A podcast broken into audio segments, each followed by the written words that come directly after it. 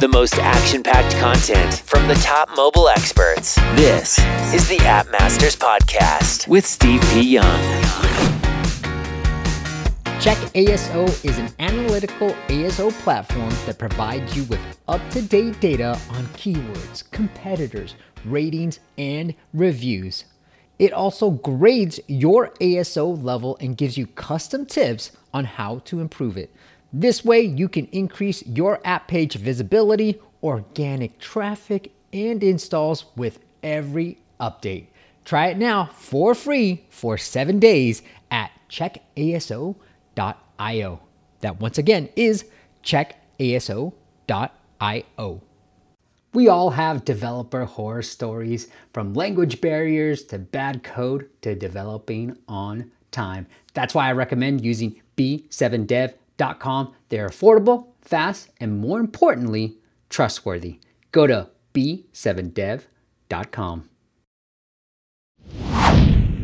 What is up, App Nation? It is Steve P. Founder of AppMasters.com, the place you go when you want action packed content related to helping you grow your app downloads and your revenues. And while today might not actually be an app related podcast, I wanted to bring on my friend because we've known each other for so long to really talk about delegation, how he's been able to really delegate a lot of his work while running a six figure a month, six figure a month business. So without further ado, let me introduce the guest. His name is Heath Armstrong. He's an author, the co-founder of Rage Create and an e-commerce e-commerce maniac. He's the creator of these sweet ass affirmation cards that I actually have in my hand and they're motivational cards, affirmation cards. He's got sweet ass journals which are I love journals and I've got a few upstairs as well. And the host of Never Stop Peaking podcast. In 2016, Heath retired his traditional career. He's now moving around in a van, right? He in mm-hmm. concrete construction, he sold all of his belonging and scaled his bootstrap e-commerce startup to hit multiple six figures a month. While, and this is very much Heath, wearing mostly undies. Heath, welcome back, brother. and recently no undies, man. No, okay, I like but, uh, that. uh, dude, it's good to be here. Thank you for having me. I was, I, I, had a moment earlier when I was thinking back to some of the things that you triggered back in 2014, even away from like the assistance and delegation and stuff. I remember you were sharing about uh, how you would I think you were editing podcasts. You were doing or doing show notes or something while you were commuting to work. Yeah, on like Good the memory, train. Dude. Yeah, and and I was like, I was driving in the van, having this like reflective, weird uh, moment the other day because I was driving through Kentucky, and that, that's where I used to live, and I hadn't been back there in like five years through this area, and it was this area particularly because I used to work in a factory out there for thirteen dollars an hour making receptacles that carry like concrete receptacles that carried human feces underground okay. and there was i would be driving back and forth to different parts for work and there was this particular rest area that i would pull my truck off on and start like editing podcasts and stuff because uh, you gave me that idea back then and i was thinking about like how crazy it is that you were doing that and then seeing your progression. And then i kind of just like was like well this is working for him. Maybe i'll try it myself. And it wasn't you know a couple years into that that i was able to leave my job and and make progress too. So it's just like all these gigantic uh, moments of gratitude that have been pouring in. Yeah. Hey heath you know like we've I mean, I was looking at like our initial emails and how we even met. I can't even remember then, but I love that what this journey has meant for me because I get to really connect with a lot of great people. And I think you were the one introduced me to Pat Lamb too. And I, you know, like he and I've kind of stayed in touch here and there as well. So it's been a great journey, this, this podcasting thing. Yeah. Yeah. It's crazy. I think originally I, I mean, I was just listening to App Masters. I was like, I was listening to the to the show because I thought I was going to create apps for. I remember that, that was going to yeah. be my ticket, right? Yeah. And then I started going to like local startups uh, places and like trying to learn to code, only to find out that these twelve year olds are just kicking my ass in all the classes. and you know what? That process was hard to come to the realization, like maybe my thing isn't developing apps but right. what i learned throughout that was like how creative i am and how much of a like really good creative director i was and that was able you know that that kind of steamrolled me into all the stuff that I do today. So it's like you never know where you're going to end up when you're when you're getting started, but as long as you keep taking action, you'll get somewhere amazing or a lot better than you know the stalemate place we find ourselves in if we don't take action. Well let's talk about your e-commerce business. How did you get started with that? Was it is it all like amazon fba because i know nothing about this stuff. Yeah man it was weird. I was like I was doing the app thing and then I was like trying to do website businesses and that wasn't working. And then I was like, okay, I'll just create like a podcasting editing service business. And then I realized mm-hmm. how hard it was to trade your time for money without like having systems in place. So I started studying systems. And then uh, as I was doing podcast interviews on my old show that I used to have, the, uh, the Artsy Now show, which you came on way back in the day. Yeah, entrepreneur. Uh, I think you called yeah, it. Yeah, the art entrepreneur now. Entrepreneur, yeah.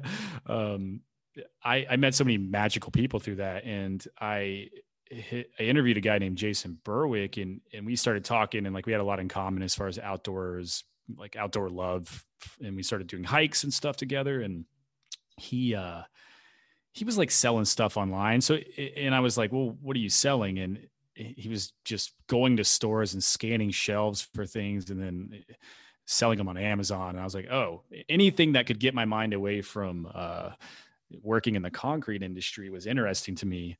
But it wasn't maybe three or four months into that that I realized I'm like standing inside Walmart scanning shelves to take stuff back, to pack it up, to send it to Amazon to sell it. And like it was right. worse than my job was. Right. Being in Walmart all the time. So it was it was something called retail arbitrage I did for a little bit. I actually quit uh, that because I was like, I don't want to trade my time for money again. How can I figure out a way to make this into a system? And over the next year or so, uh, he was sort of working on automating it online, and, and I was also kind of looking at it from a different angle and we came together and were able to to move more into something that's called or often referred to as online arbitrage uh, but with a really like systematic approach.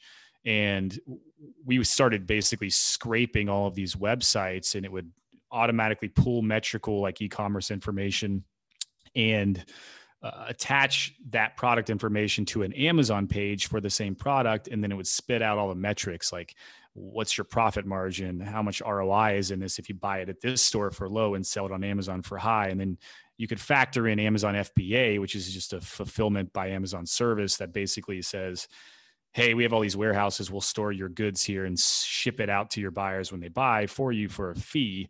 So then it was like factoring that in, like, is there enough margin to do that? But dude, I didn't have any idea like how powerful systems were. Hmm. And I, you know, I'm like this frugal kid who grew up like my family didn't have money. I, my mom's kind of a single mother. We went on like one vacation to the beach one time and um, I was really had no real abundance mindset. I really never thought I'd make more than like getting a career that might pay me 50 grand a year or something. And um, it was wild to see it go from like a couple thousand dollars a month to 8,000 a month to 15. Mm. And then within a year, quitting my job, you know, getting rid of everything that I owned physically and hitting six figure months. Uh, that was wild. It was all systems. It was legitimate, like delegation systems how do these things breathe and run when you can step back there's good and bad to that because i over the next few years got too comfortable with the systems and wasn't paying attention or or changing tactics and it wasn't you know march 2020 where i was staring at bankruptcy papers thinking like god did i just lose this entire business and how do i transition mm. luckily i had the grit in me to to make a transition that has turned out to be way better than I could have ever imagined just a year later today, um, a year and a couple months. But uh, yeah, that's kind of how it got started. It was like, it was really fast. And I think about the last, that was what, 2014 or so when I first came, you know, we met. And then yeah. it's just crazy to think it's only been six or seven years and I've gone through all of this stuff and it feels like it's been my whole life. So, uh, I'm, yeah, you remember the first system that you put together that you're like, oh, this is saving me a lot of time. Well, the first system wasn't even in e-commerce. It was really just podcast systems. It was mm. learning a lot of the stuff that you were doing and uh, how to sort of it's kind of like infinite upcycle. How do you upcycle your content to multiple platforms? And it was trying to find people online that were able to work for you from you know i have this principle anyone who works for me has to be location independent and they can work on their own time right. whenever they want as long as they're getting their their work done uh, there's not like a set schedule um, but the first big like e-commerce system was the ability to to run all these scrapes and then have the information feed to a buyer who would then analyze the information secondary make a bunch of purchases ship all of the items to a, a warehouse a prep company per se who would then check all the physical items and label them all and then send them into Amazon warehouses in which they would sell and then Amazon would pay me out once they sold. And like that was me not touching a product ever but but selling, you know, a $100,000 worth of product in a month. Wow, and that's dude. crazy. You know, it's a system. It's just like I, I could have never even thought that I would have been involved in something like that. Um yeah, and it all started with like wanting to learn how to code in an app school. Like it's just you keep following your curiosity and it leads you to some pretty crazy places. That's amazing. Wow. How did you make sure? I know you kind of referenced this, Heath, but how did you make sure that us there's check and balances, right? Like that the buyer was making smart decisions and then people were doing their work. How did you make sure that was happening too? Long long nights trial and error. At first uh, i hired my sister at one point to be a buyer. Uh, i did a lot of buying myself and when i was doing that it was fine. I was quick at it. I could analyze really quick but it, wa- it wasn't work that i wanted to do. Like if you're creative or you have a mindset of running systems or you have a mindset of wanting to build projects and watch them grow you really need to be able to pull yourself out and and analyze it. I wasn't great at keeping tabs on it. I was really great at building it, but what I learned out that process was how bad I was at making sure it was working correctly. Mm. It, I saw these big numbers and I was like, oh, it must be working correctly. But I also wasn't noticing the expenses growing and the overhead growing because there was so much money being deposited in the account and taken out of the account. The cash flow is so high.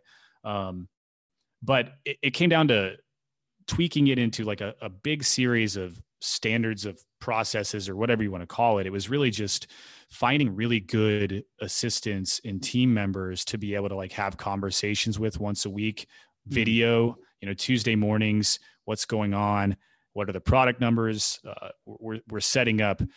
I, I can't even like begin. To, there's probably a hundred different spreadsheets tracking different things that we created one by one. And it all started with one little one, you know? So it's like, uh, what kind of bad inventory is there? What, what's working, what's not. But the most important part to remember in that is like what really is truly driving your business and affecting it and how do you track that? And then if you figure out how to track it, you can have meetings about it and talk about it. And if you're thinking about it and talking about it, then you're probably pretty aware of what's actually happening. And therefore you can you can watch it go in a positive direction or you can make adjustments if it's going in a negative direction.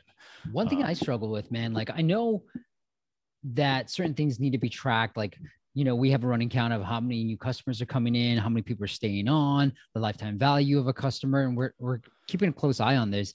And I've been thinking about how do I systemize it, and so that somebody else is reporting this to me. But I don't know if it's a mindset thing. I just thinking I can't let this go. Like I should be looking at these numbers. Did you ever have that struggle? Like, hey, what are you know, like something? I don't know. I I should just stop talking. Really. no, no, no, you're on it, man. Yeah, I I do. There was like this there was so I have a co-founder in my business and lucky for me, he's really good at that stuff. Hmm. And my side is to be very creative and to, you know, do project project uh sort of design and ideas and bring them to life and he's unbelievably good at tracking like employment and uh, the numbers, like how the numbers come in and how they go out. So I can't attest that that's the easiest thing in the world for sure. But I do know that when I when we create reports on the numbers that we want to see, and then we have parameters on what numbers are good and which ones are bad, then you have someone who is training and they're the ones reporting those numbers to you once you get a trust for how accurate they are, once you have so many conversations with them about what they think about these numbers and you start to realize you both understand it the same way, then you can sort of pull yourself back and, and get relief and then just check in less and less as long as it's still running smoothly. I've got some really good uh, higher level managers in place for that, that, you know, we- we've got, there's a whole hierarchy of, of employees in our company now. And um, I couldn't do what I do without them. And they're really good at it. And it's taken years. You know, a lot of them have been with me for five, you know, five years at this point. So, but I had, i had a lot of really hard times with other you know other people that were working with me whether that was my fault of not being a good enough person explaining something or it was their lack of um, I don't whatever you want to call it. Uh, you know, I had to even like fire my little sister because she was just getting too high every day and not showing up on time, and it was getting worse and worse. And then she's wow. buying all these products that I can't resell, and you're you know you're losing all this money.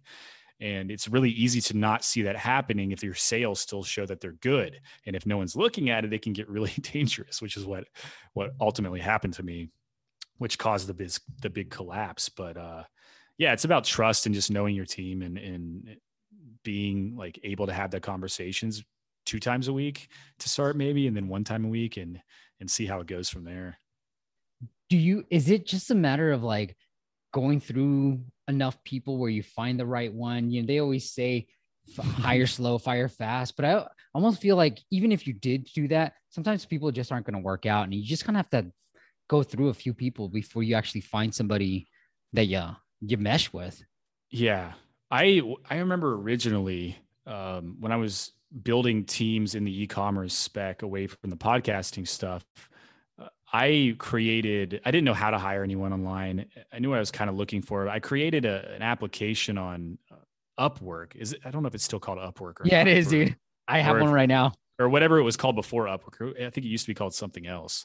But um, it was freelancer and Olance or Elance. Yeah, I don't. Yeah, mm. I don't know. There's something yeah. before Upwork. Odesk? no. Yeah, but anyways, yeah, yeah, yeah. They they merged. I, I created a a big uh, application, and then I put in the middle of it like some questions that were specific to weed out all the bullshit. Like, you know, if you're actually reading this, put the subject "purple elephant" uh, when you reply. right. And therefore, right. I got like there was a hundred people, and then all of a sudden there was only really twenty that were candidates. And I honestly have a really I work on my intuition a lot and how to flow through life. And like, I, I really am good at following my gut. So that in itself helped me narrow it down to about five people. And then I actually do video. I just have a, a, a talk. Like I, I, I, just do a video call with each one of them. And then I feel out which one I think is going to be the best. Uh, usually when I've done that, it's worked out tremendously in the long run. I actually had one of my first uh, e-commerce assistant. She was amazing, but she ended up leaving a couple years later. And I was like about to shit my pants because I didn't know what to do without her. But she left because she learned so much about e commerce. She started her own company.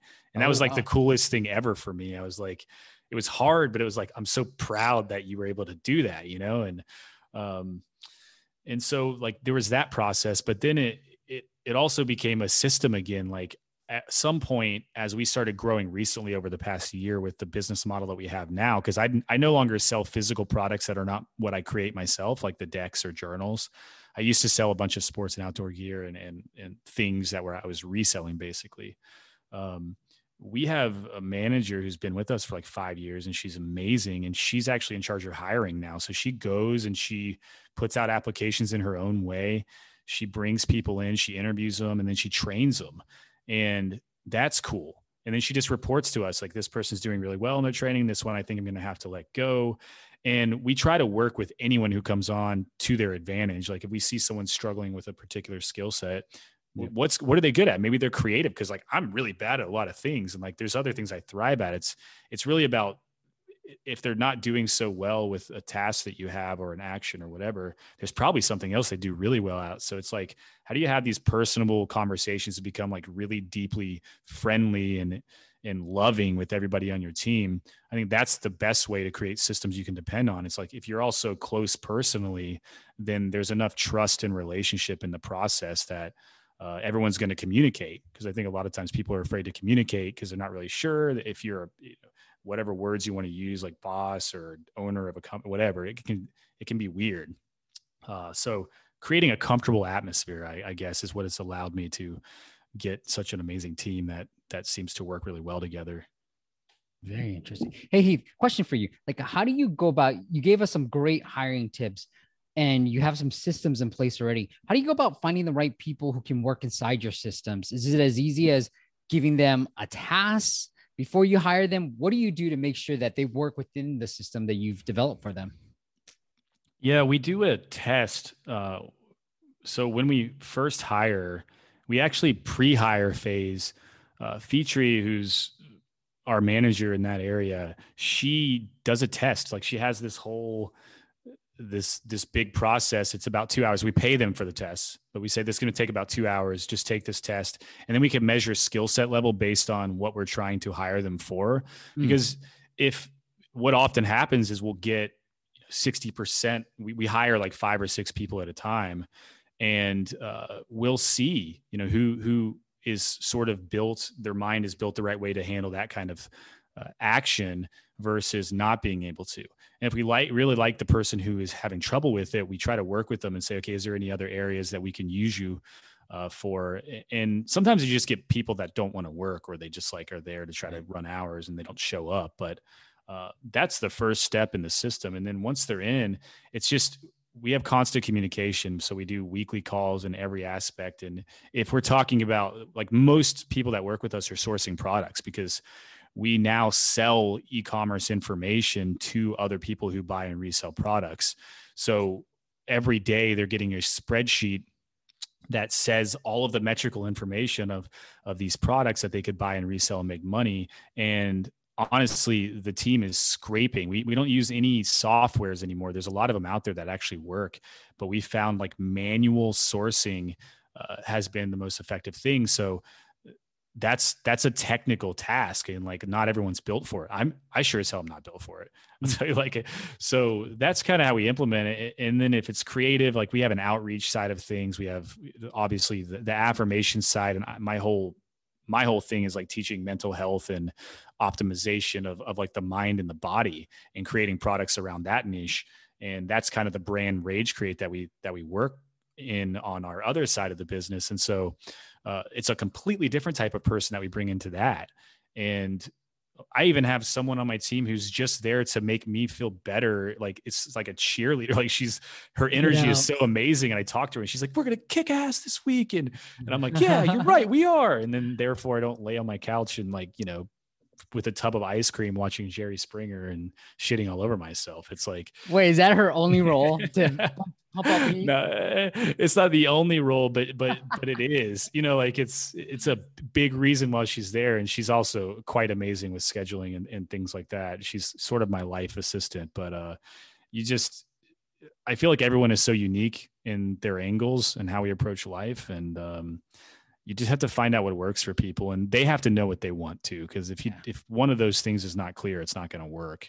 So it's it's yeah, you're just asking the question like can this work and then testing it out to see if it can and then trying to see how you can keep that close and, and open in communication throughout the process you know Heath, one thing i admire about you is that you're willing to create and you almost from the outside looks like you create with no fear right and i can never having been in the game for a while now, like I'll never shit on anybody that creates stuff because it is so hard to create and it takes so much courage. And I'm talking about this these affirmation cards too, to put yourself out there and be like, look, look at these affirmation cards, and you've got this great Kickstarter that's about to take off as of this publication date, ragecreate.kickstarter. I'm gonna be a supporter of this, but ragecreate.com slash Kickstarter. I'll link that up.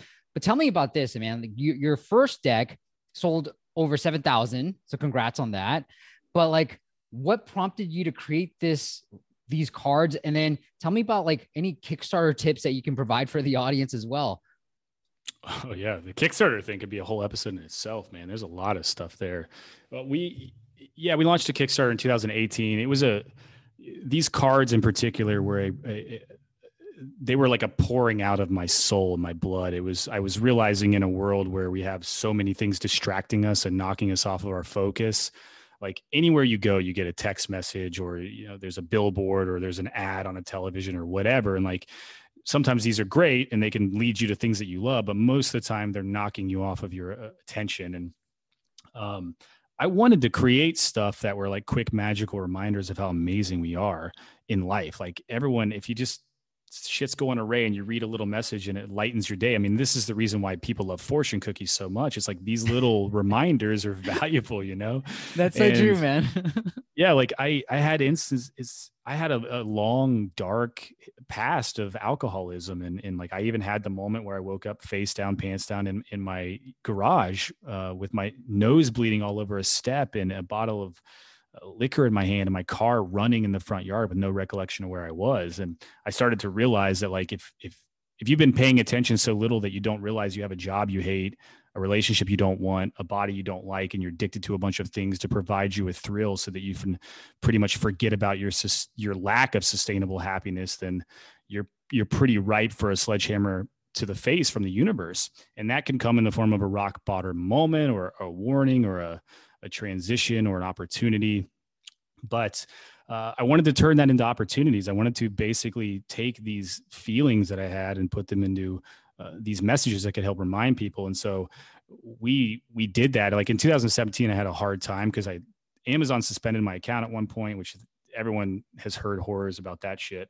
And I lost a massive amount of revenue. But the same day, my dog died and my grandfather died, wow. uh, and and it was just like this this weird time for like and I didn't recover from it really honestly for a couple years but on the back of that like all this emotional pain I was going through um I essentially wrote that first deck and we put it on Kickstarter and yeah we were able to set, like pre-sell about 400 decks. It was around $9000 which is amazing. It was like cool yeah, that was really cool. That's amazing and then we were able to print 2000 decks with that money and since then we've there's probably about 7000 decks floating around the world and i even like I'm starting to see them like people are tagging us constantly, but I like sometimes I go in a coffee shop and there's one sitting there and like that's the coolest that's thing ever for somebody who has a dream of being a writer.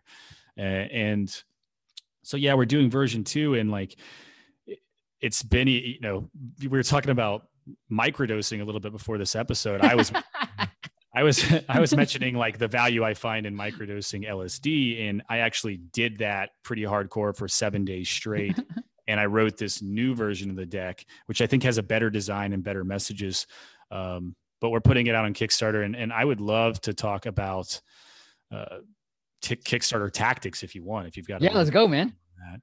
Um, yeah, I wish uh, I've been typing these out because I'm like studying them right now because I'm about to launch. But I think obviously the biggest go with anything is is getting attention through different audiences. So it's a difference between like always doing your own podcast or being interviewed on hundreds of different yeah. podcasts with different audiences. Like how do you create a system that allows you to do both effectively, but but how do you reach new audiences? So there's a lot of success in Kickstarter that lies with setting up systems to contact different types of audiences that might be interested in what you're making and you know 3 or 4 months ahead of time being able to do collaborations with them or get them a sample of you know a prototype or tell them what's coming and try to see like how they could help promote. There is something really if you're going to go that route there's a program called Kickbooster that really helps because it allows people to just one click sign up as an affiliate for your kickstarter.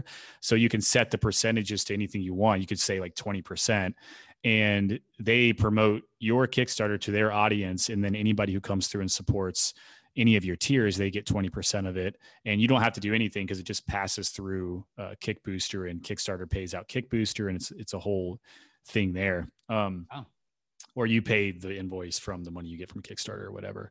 So that's the biggest thing. It's like how do you how do you set that up? And then the other is like you really want to be simple with your content approach. Like content writing content is not the easiest thing in the world it's like dude i know when i look at these cards it's like one, I hear your voice, I hear your personality, I feel you in these cards.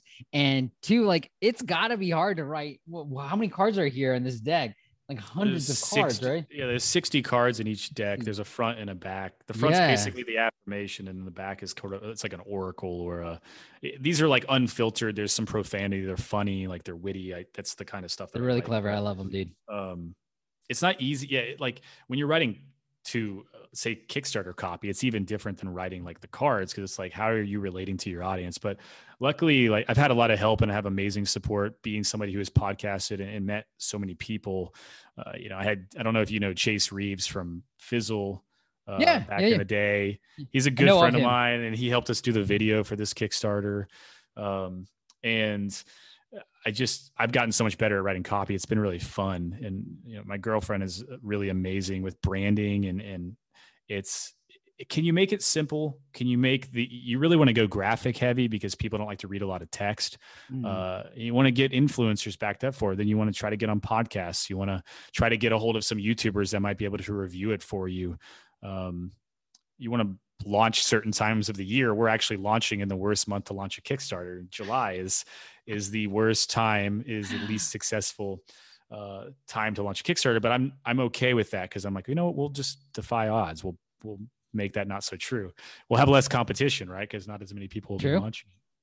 Uh, and, and there's people out there that um, that really spend so much time worrying about things that don't matter when you're doing your Kickstarter. I had a friend who just did one. He he really didn't do any of the back work. He was creating a book about travel, uh, how to how to start traveling for people that have never traveled before.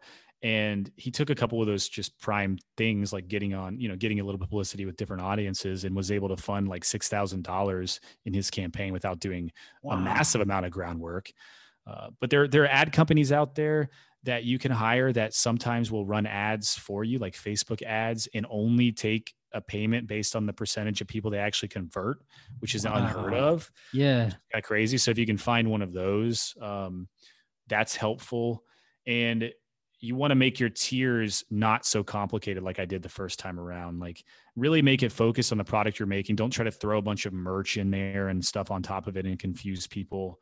Uh, just make it really straightforward. Offer gift packs. So, like, if you have a single pack of something, make sure you're doing a double pack and kind of promoting it as like one for you, one for your friend, and then maybe a uh, a five pack, which is like a gift pack. You know, you can get gifts for Christmas or whatever. Chase, dude, that dude's a maniac. He did a, he, you know, he does bag reviews on YouTube.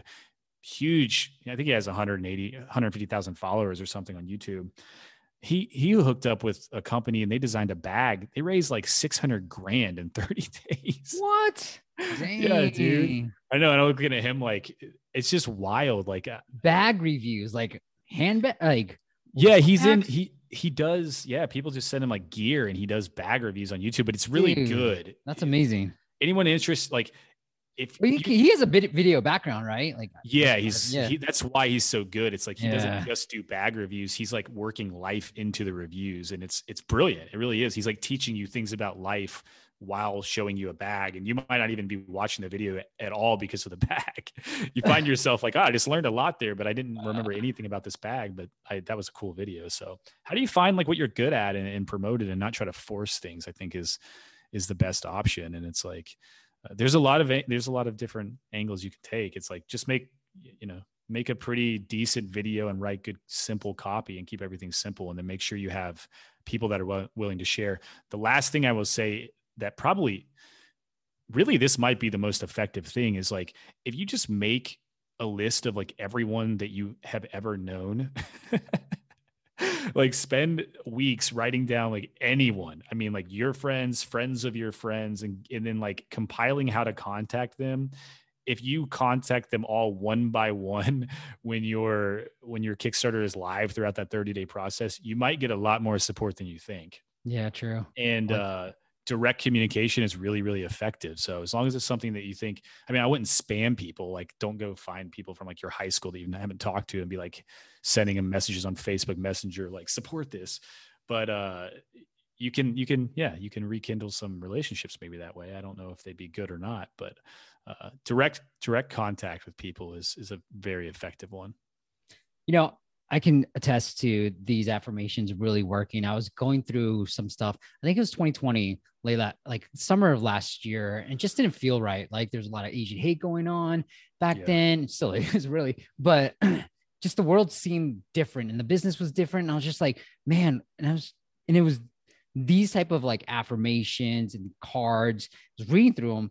It really helps, dude. And you would think that maybe if you don't need it, you're like, oh, okay, maybe I don't need this. But when you do, and when your mental health is suffering, I guarantee these cards will certainly help you. And the fact is, like, Heath's is funny. So, like, I right here, like, I react with peace and ease, no matter how stinky the cheese. And that's what you get from these cards. So, I'm a big fan of you, man. I'm a big fan of your work. Congrats on everything so far. And I'm super excited that, or super honored that we've been friends for so long, man. Even though we've never met in person, like, that's what this podcast has done for me is got to meet so many great people through this that I still keep in touch with. So dude it's so wild like uh thinking about that it, it like blows my mind because i feel Yeah. like i i know you on a very like pretty intense level. And Me too. it's because you had such a big impact on me early on. Like I, I really can't there's very few people that were there then in my like most people I was completely cutting out. I was like, how do I get over overwhelm and how do I get over resistance gremlins coming at me? And like I'd find you and a, few others that were like being consistent what they were doing. And it was like, this is amazing. Um, that was kind of that was kind of beautiful. It was when I learned that life has two sides. You have the positive side and the negative side. And the more you set up this fantasy that that life only has one side, the more you're going to get depressed and with basically what shows up that doesn't match your fantasy. Um, right. If you don't do the things that are most meaningful or exciting to you every day, then you're, you're not going to have the passion to show up and carry them out ever. So, inspiration is something that comes deep within.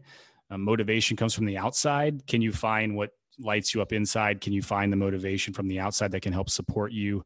Uh, and, and like just use the strategy and take baby steps. Like procrastination generally comes from three places. It's an unclear vision, which was definitely something I had back then, an unchunked vision, which is basically too big of a beanstalk to try to climb up of, of in my mindset or in anybody's mindset when they think of goals, and then uh, visions not being linked to to the highest values. And so you were able to teach me some things that really allowed me to get a clear vision, to unchunk my vision, to make it feasible, and then to be able to take those visions and link them to what I really wanted to bring to life. And uh, it means everything to me. Like really, it's it's. I wouldn't be here if I didn't learn those things, and like that was so crazy to see, you know, Merge and Lakshmi and, and like all of the assistants that we had both worked with back in the day come back around, and I was like, wow, like this. I know, man. I'm still working wild. with them. Still yeah. working with them. Heath, it's been an honor, man. So the website is ragecreate.com slash Kickstarter. Or if you want to buy the first pack right now, go check out ragecreate.com and then ragecreate.com slash Kickstarter to support that new pack. Heath, anything else you want to end with? If the audience wants to connect with you in any other way, you want to send them anywhere else?